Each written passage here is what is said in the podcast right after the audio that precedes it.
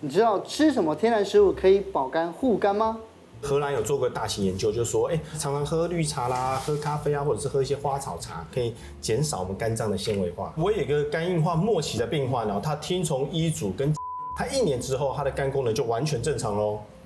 今天邀请到肝胆肠胃科钱正弘医师来告诉大家，日常生活中的五大警讯就是肝硬化的前兆，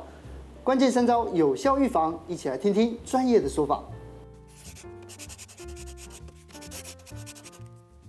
名医系列再再度邀请到我们的流量医师，对，钱医师，对，今天我们要讲的是肝硬化，对不对？嗯、对，因为肝硬化其实在台湾啊，真的是很多。我回部落去的时候，好多好多那个年纪大的老先生、老太太们，他们全部甚至不是哦，他们就可能就已经有肝硬化了。而且在之前医师来讲这个肝癌特辑的时候，也讲到，就肝硬化其实就是肝癌的前期嘛，前期对，对对对。所以这到底这个肝硬化到底是什么？正常的我们肝脏像这个图片这样子，蛮正常的。然后，但是因为经过反复的发炎、嗯、反复的慢性发炎之后呢，我们的肝脏细胞会凋零、会死亡啊，细胞。那当然还会想要再生，嗯、但是有时候这个发炎或者是一些外在的，举例来说，像病毒性的肝炎啊，或者是喝酒啊、酒精啊，它一再的摧残我们的肝脏，细胞想要再生，但是又来不及。那取而代之变成是一些胶原蛋白或一些弹性蛋白，一些纤维组织呢，拿去填补那个空缺、哦、啊，所以我们的肝脏就会慢慢出现很多纤维化的现象。肝脏的纤维化非常严重的时候，我们就称之为肝硬化。嗯、这时候我们的肝脏就看起来很像是我们的那个苦瓜。上面好像的凹凸不平，好像有个结节一个结节一个结节的样子。哦、肝硬化的话，后来就比较容易得肝癌哦，因为这些细胞就比较不健康嘛。嗯、那像肝脏，如果我们其实好好的保养哦，它上会有一点老化，嗯、但是不会有到硬化的这种程度。嗯、因为像我曾经帮过一个一百岁的哦，这就是他超音波的图片，非常的健康，我看起来就跟年轻人一模一样，欸欸、甚至比年轻人还好啊。像右边这个的话，这是一个四十岁不到四十岁哦，他就已经肝硬化非常严重。啊，因为他有长期喝酒的习惯，那这个时候已经肝硬化，旁边就已经有腹水出现，整个肝脏因为硬化的关系会整个缩小，缩缩小，然后里面的血管纹理也不太清楚，所以有很大的差异。那有没有一些前兆可以让我们特别注意呢？我们平常会觉得说肝不好的人就容易疲劳，嗯、比较容易累，也是的确是这样没有错，但还是有一些征兆不太一样，譬如说他的脸色会比较泛黄。而且有的会比较黑哦，在眼睛的部分里面黑色素容易沉积，看起来颜色会比较黑一点，这是一个肝硬化的一个前兆。是啊，另外一个我们叫做蜘蛛痣，这个也是因为我们肝脏它造成一些荷尔蒙代谢的异常，它在我们的胸前、胸部前面这个地方，哎，会有那些像蜘蛛放射状的一些红痣，那这个时候你手把它压下去，哎，它会消失掉。放开来，它又会出现。哎，所以说有时候我们看诊看到一半，会想去看一下，哎，胸部哈，大家就看看说是不是有肝硬化的现象。对。那另外还有一个就是叫肝长。肝长。哎，肝长。哎，肝长就是意思是说，哦，它的肝脏哦，它硬化之后呢，它里面手部的地方看起来会比较红。泛红的。泛红，对，手头周围，那就像图片这个样子。啊，第四个的话。地上没有图哦，性欲低。性欲低，对。这一点哈，这个是说到很多人的痛处啊。怎么说呢？像肝硬化的人呢，我们平均统计起来，他的睾固酮百分之九十。都是低下的，嗯、而且统计起来会有九成人都有阳痿的现象，嗯、就性功能会受到影响，嗯、所以这点很重要。有些病人就是哎，欸、很喜欢喝酒啊，已经有肝硬化，我就会告诉他说，你再喝酒的话，你小心你以后得肝癌。嗯，他听了之后好像哎，不痛不痒，不痛不痒。但是我刚才讲说你可能会阳痿，他就会吓到了哈，这这代志就多掉了。男症雄风。对啊，所以这点很多人也很在意哈，所以这点真是要提醒一下，肝不好哎，会影响到我们的我们的性功能。嗯，再来另外一个叫我们叫肝病性恶臭。嗯，啊，肝病性恶臭就是说我们的我们的食物中里面有个叫甲基硫化合物，它这甲基硫就是平常我们肝脏要解毒嘛，就说也有一些毒物。它事实上它就是比较有味道，而、啊、我们肝脏没有办法把它解掉之后呢，它就会循环到我们的肺部，我们会呼出来。哦，呼出来这个味道很特别哦，像肝不好引起的这个甲基硫化合物增加的话，它就会那个味道就有一点酸甜味。那形容起来好像就是那种呃腐败掉的鸡蛋加上大蒜。啊，又有人认为说，好像是一个酸掉的苹果的味道，嗯、就是有一点点甜味，但是又带一点臭味。可是你觉得刚才这上面呢，我很意外的是，肝斑不算哦，因为我一直以为肝斑也算是肝硬化的前兆。不是哦，肝斑其实跟上太照射太阳有关。哦，这个什么叫肝斑？就是因为这个斑的颜色很像肝脏，哦，就是颜色很像啊。对对，所以有些人在脸上有一些肝斑，那可能有时候跟晒太阳啊一些体质有关，容易淤青，也是肝不好是吗？没有错，因为肝不好的时候，它的凝血功能会变差。血小板会降低，所以很多人就不小心哎撞到，很容易淤青。这样子。是，那如果说这样，因为肝硬化最严重，当然就是变成肝癌嘛，对不对？是是。可是它还有哪一些症状大家不能忽视呢？它还有一些严重的并发症，譬如说我们叫做腹水，像我们发现有些肝硬化的人肚子比较大，哎，它腹水很多，那这个会出现一个自发性的腹膜炎。就自己哎、欸、没有什么原因就开始腹膜炎，这有时候会引起败血症而死亡啊。那、嗯啊、第二个的话就是我们叫食道静脉瘤或者是胃的静脉瘤。那因为我们肝硬化之后呢，我们的胃跟食道的静脉的循环会变差，那就容易产生静脉瘤。它有时候会破裂，会出血，就跟那个血管瘤一样嘛，长在外面就变成蜘蛛状的血管瘤，如果长在那个这个食道上就变成血管瘤。哎，对，在食道上的血管瘤，而且这个血管瘤是会致命的，因为它出血量非常大，会吐血，吐血，对，有时候救都来不及啊，所以它们是一个很危险的，有点像不定时的炸弹。哦，对，所以肝硬化的死亡率也是比较高，很蛮高的哦。那第三个还有一个很比较严重的并发症，就是容易肝昏迷。因为我们肝对对，因为我们肝脏要解毒嘛，那我们食物中里面有一些有毒物质，那必须像阿摩尼亚代谢出来的氨呢，没有办法解掉的时候，它会堆积在我们的肝脏，会造成我们的，比如说一开始其实是记忆力变差，嗯，就是好像你跟你讲话，好像哎反应变得比较慢。那其实上就是初期的肝昏迷哦，到、啊、后来比较严重的时候，他整个人就是昏迷不醒了，叫都叫不醒，那时候会脑水肿，会突然呼吸中止，好、啊，所以这是比较严重的并发症。那像我们刚才讲到这些并发症哈，这都在肝硬化的时候会出现，都是不晓得，就不一定是哪一个并发症先出现了，但是统计起来，如果你到一个末期的肝硬化的话，你的死亡率的话就很高哦，差不多统计起来，差不多在十个人里面，两年内大概有六个人就会死亡，哦、对，只有四个人可以存活下来，哦、对啊，是蛮严重。其实很等同于跟癌症一样哦，有些人还没有出现肝癌之前，就因为这个肝硬化而往生哦。哇，听医生这样讲，其实蛮可怕的。那哪一些人可能是比较容易会肝硬化的这些症候群，是基因的影响比较大，还是饮食或者是作息？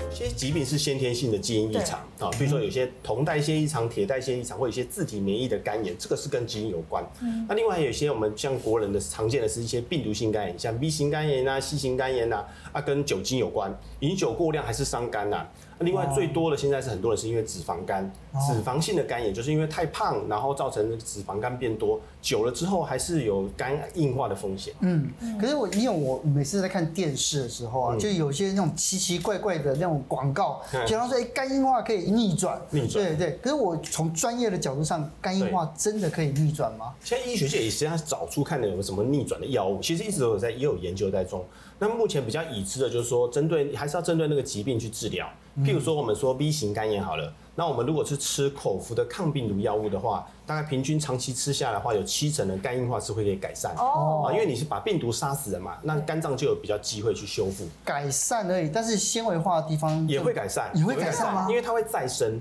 哦、那你把那些有那个对于侵害肝脏的危险因子去除掉之后，哎、欸，它还是有想办法会再生，它也许没办法到完全消失啦，但是它会好好一个等级。那有些人，呃，比如说平常就很喜欢喝酒啦，喝到后来他肝脏产生很严重的黄疸，哎、啊，我之前就有一个案例哦、喔，他大概我记得五十多岁。啊，快六十岁，就是因为他喝酒，长期喝酒的习惯，他有一次就非常可以说到爆肝了、啊，那整个人黄疸很严重，住院的时候胆色素到二十几，然后整个肚子变得很大，而且意识也是不太清楚，已经有肝昏迷的情况出现。啊、我就跟家属解释说，你这个是猛暴性肝炎，死亡率非常高。后来也是药物治疗啊，我们有些现在住院可以打一些针剂的肝药，嗯、后来慢慢大概隔了他一个一个月左右，他才慢慢稳定下来。后来有出院，啊，出院之后我们就告诉他说，你一定要戒酒，戒酒一定要戒酒。嗯那、啊、他后来这个话有听进去，因为这次他真的有吓到，他真的有戒酒。大概我这边算起来，大概一年多左右的时间，哎、欸，他就是从最严重的肝硬化一直慢慢慢慢进步，到后来我现在追踪他肝功能都正常。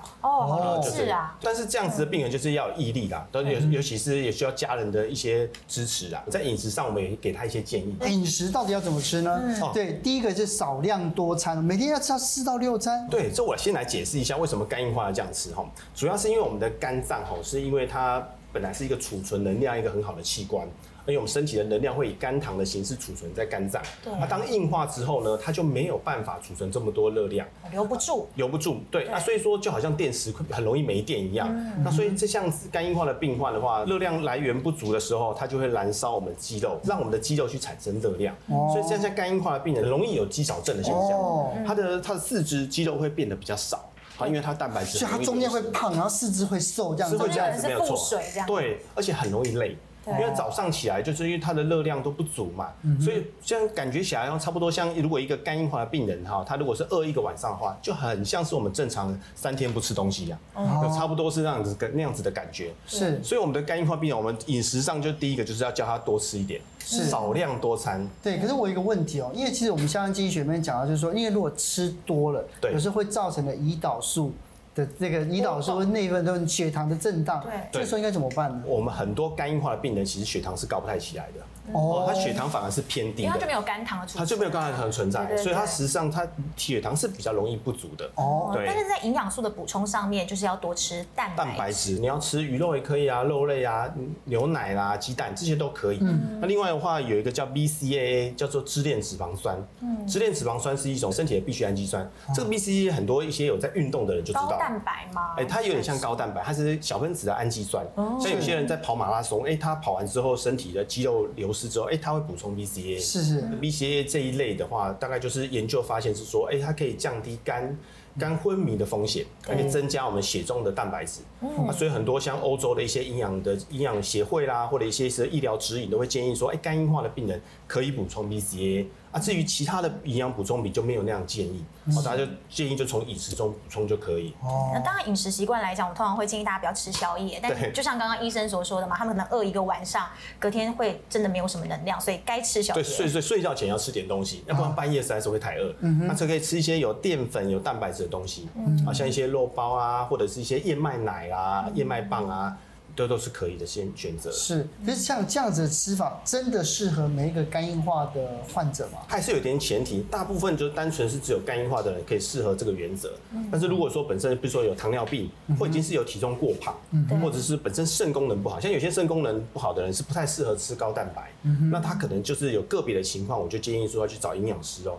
针对你的情况去做调整。所以其实对于我们来讲，可能食疗吃一些天然的这些食物，对于肝脏是有帮助。譬如说像姜黄啊、姜啊、生大蒜，这些有些是会降低我们的肝脏的脂肪肝，对整个肝脏的这些伤害。嗯哦、啊，甘草常常被拿来做成肝药，哦，现在甘草是有做成肝药来做治疗。啊，人参有的认为是可以降低肝功能。那蒲公英的话，通常是把它拿来当做一些保健食品，啊，在外国比较常见，我们台湾好像比较少看到。对，对，那那至于像绿茶、花草茶跟咖啡，啊，这个就有研究佐证。嗯，哦，所以荷兰有做过大型研究，就是说，哎、欸，如果发现说，哎、欸，你在常常喝绿茶啦、喝咖啡啊，或者是喝一些花草茶，嗯、那他就他们这些人得到肝脏纤维化的几率是比较低的。是因为儿茶素或是多酚吗？哎、欸，这些对，这是它的好处。但是花草茶有特别指哪一些吗？欧洲他们是花草茶是指说，比如说洋甘。柑橘，嗯，对，然后像博士茶，博士茶，博士茶叫荨麻茶，荨麻茶这些比较没有咖啡因，嗯、所以我们就叫花草茶。嗯、对啊，这个也是认为是说可以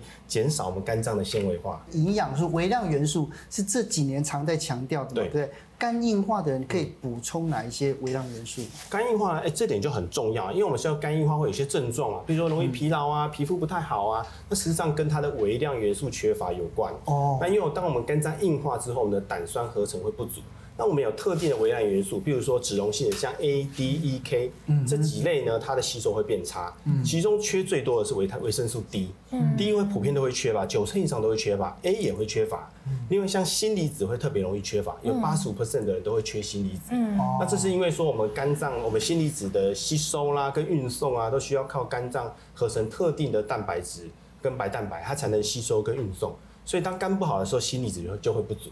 那所以这个时候我们身体中有缺乏这些东西，比如说维生素 D 好了，它缺乏的时候就很容易骨折啦。嗯、有些病患是因为脂肪性的肝炎导致肝硬化啊，这些病患呢，针对这个脂肪性的肝炎，应该是特别要补充维生素 E。哦，好，比较食物方面，比如说像芝麻啦、杏仁、酪梨这些都不错。嗯，对。那像其他我们刚才提到说，这些维生素的缺乏都会造成一些身体的症状。那我是建议这些有肝硬化的病患呢，不见得一定要去找一些什么保健食品或营养食品，事实上从我们食物中去摄取这些营养元素就不错哦。其实我们从小巷到大街，从网络的广告、电视一直看到这个，对啊，而且在日本的那个这个药妆店，药妆店全部都是，哎，对对对，这真的有用吗？医院也有保肝药，就是健保局也有一些给付一些肝的叫庇护剂。就是说它有保肝的成分。是。那我们先讲比较正规的一些保肝药好了哈。那它它是有一个成分叫做奶蓟，它是一种植物，它的一些根啊、一些根茎的地方，它磨成粉之后，它的萃取物它有保护肝脏的效果。哦。后来就制成药物啦，啊，药物我们就叫水飞剂，做成很多保肝食品，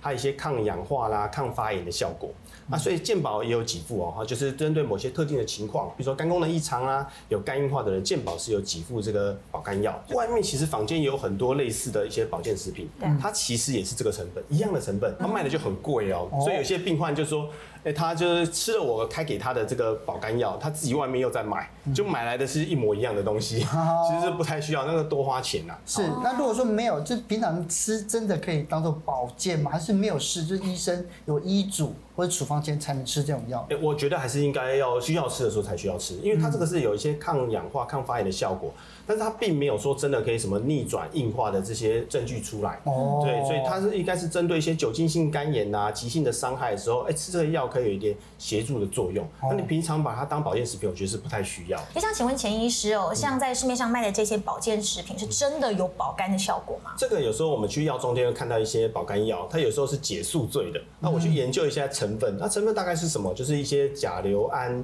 化合物或者一些牛磺酸，这些都是一种氨基酸，所以里面有含一些，比如说叶酸啊、维他命 B 十二 跟牛磺酸啊，还有一个是叫做肝脏的萃取物，他们可能是拿那个猪肝啊做它的萃取物，感觉好像是以肝补肝的这种概念，它有点像是要帮助肝脏解毒啦。那有些成分好像在一些小型研究看得到说，哎，好像酒精性肝有一些好处。不过整体上看来，我觉得比较像一些营养元素，他觉得有点像是，就是有时候喝酒啊，喝酒醉了，觉得伤到肝了，他去吃一点肝药，他有一点点像是有点罪恶感去吃补充。但是我觉得他那样子的成分哦，长期来说并没有办法有些什么治疗的效果。广告有一个迷思哦，对，所以你觉得疲惫，对，从日本的到台湾的药剂讲说，就是要补充 B 群 ，B 群有用吗 ？B 群有一个状况上是会缺啦，譬如说像有喝酒的病患，他也是因为酒精性肝炎。它的维生素 B 一 跟 B 十二 会不足，对，所以所以对于他们可能是需要补充一些 B 群。常喝酒的人，常喝酒的人可能需要 B 群。那其他的人，比如说脂肪肝啊，或者是其他的原因造成的肝硬化，其实就不太需要。维生素 B 都储存在肝脏，啊，当硬化之后，我们血液中的维生素 B 反而是上升，它并没有缺乏现象，因为它它都不太能够储存在肝脏。对，那我是觉得大概有特定的情况下是可以补充啊，但是不是首要需要补充的营养元素。是，不过其实医生刚刚也有一直讲到肝硬化，它其实的致死风险还是挺高的，所以一旦真的已经有肝硬化的朋友们，嗯，有没有一些生活上面特别一定要留心的事情？肝硬化因为有些并发症吼，就是生活中一些小动作都可能会诱发，嗯。那第一个就是说，我们最好要避免便秘。这个是跟我们的肝会泌有关，因为我们的这个身体的一些废物啦，就是一些粪便，它本来就是应该排出体外，那待在我们体内的时间越久，它就越容易中毒啦，我们身体就容易越来越容易昏迷，甚至说如果你觉得哎以前反应变得比较慢，有点肝昏迷出血的现象的时候，每天上厕所二到三次以上是比较合适的。便秘就是大不出来啊，是要用晚肠尽量把它排出来。这是一个方法，我有遇到病患，然后他真的是到急诊的时候肝硬化。肝硬化、肝昏迷就叫不醒，那到急诊之后，他就跟他晚肠、灌肠，大便一排出来，人就醒过来了。因为我们这些毒素在体内就会有这个现象。对，对，那留意出血的风险。哦，出血的风险刚才提到说容易跟淤青有关，因为我们它肝硬化之后，我们的凝血功能会比较差，然后血小板也会比较低，就比较容易出血。嗯，那这时候像有些病患可能自己不知道，哦，比如他去做拔牙，哦，就牙齿一拔，哎，就是血血就流不停。对，那我之前有遇过病患，他是去做那个肾结石。他去做那体外震波，哎，震完之后就整个就一直血尿不停啊，哦，所以医生也不清楚说，哎，奇怪，这个蛮安全的一些手术啊，怎么那么严重？后来才知道是肝硬化，它凝血功能不好。哦，对。对，然后第第三个是避免用力咳嗽跟提重物，为什么？这个是说我们肝硬化人的合并症就是容易有静脉瘤嘛，食道静脉瘤，嗯，啊, 啊，这当我们腹腔腹腔的压力增加的时候，它的血管容易破掉，哦，压力容易增加，血管容易破掉，所以也是尽量不要血压不能高，是，所以肝硬化的人需要血压一定要维持正常。那尽量少肚子那个用力，嗯。可是我们这样的就是肝硬化，就除了到医院去检查，我觉得这是最最稳当的方法，对。对，有没有什么方法可以自我检测？最简单的是去看我们抽血报告里面看血小板。血小板比较低，就代表是说，哎，欸，有肝硬化的现象啊，因为我们的肝硬化之后会造成我们脾脏把我们的血小板消耗掉，所以如果血小板低于十二万以下，哎，欸，就要小心有肝硬化，这个最简单。那再来就是做超音波啦，就到医院去做腹部超音波检查。那另外一个检查叫做肝纤维化扫描仪。这个也是可以打一个波形到肝脏里面去测肝脏的硬度。那现在目前还有一个叫新一代的超音波的机器，它就可以去算一个面积，去看肝脏，去计算出来说肝脏的硬度。像这位受试者呢，他是在做超音波的时候呢，哎、欸，我们发现他的肝脏的纤维化，这样计算出来的时候，哎、欸、是在绿灯的地方，偏低哈，哎偏低。啊，它是有中度的脂肪肝，它这机器同时可以做你的脂肪的含量，嗯、它就到中度的脂肪肝，还好它还没有肝纤维化。而有些人不是这样子的，有些人做超音波起来是中度的脂肪肝，看起来好像也是只有脂肪肝，可是做起来就有纤维化，就已经到肝硬化，有时候还不见得容易看得出来，所以有时候就需要靠仪器去检测。是，所以每一次潜意识来都教我们非常的多正确的这个保健知识。对，谢谢谢谢，大家好好爱护自己的肝。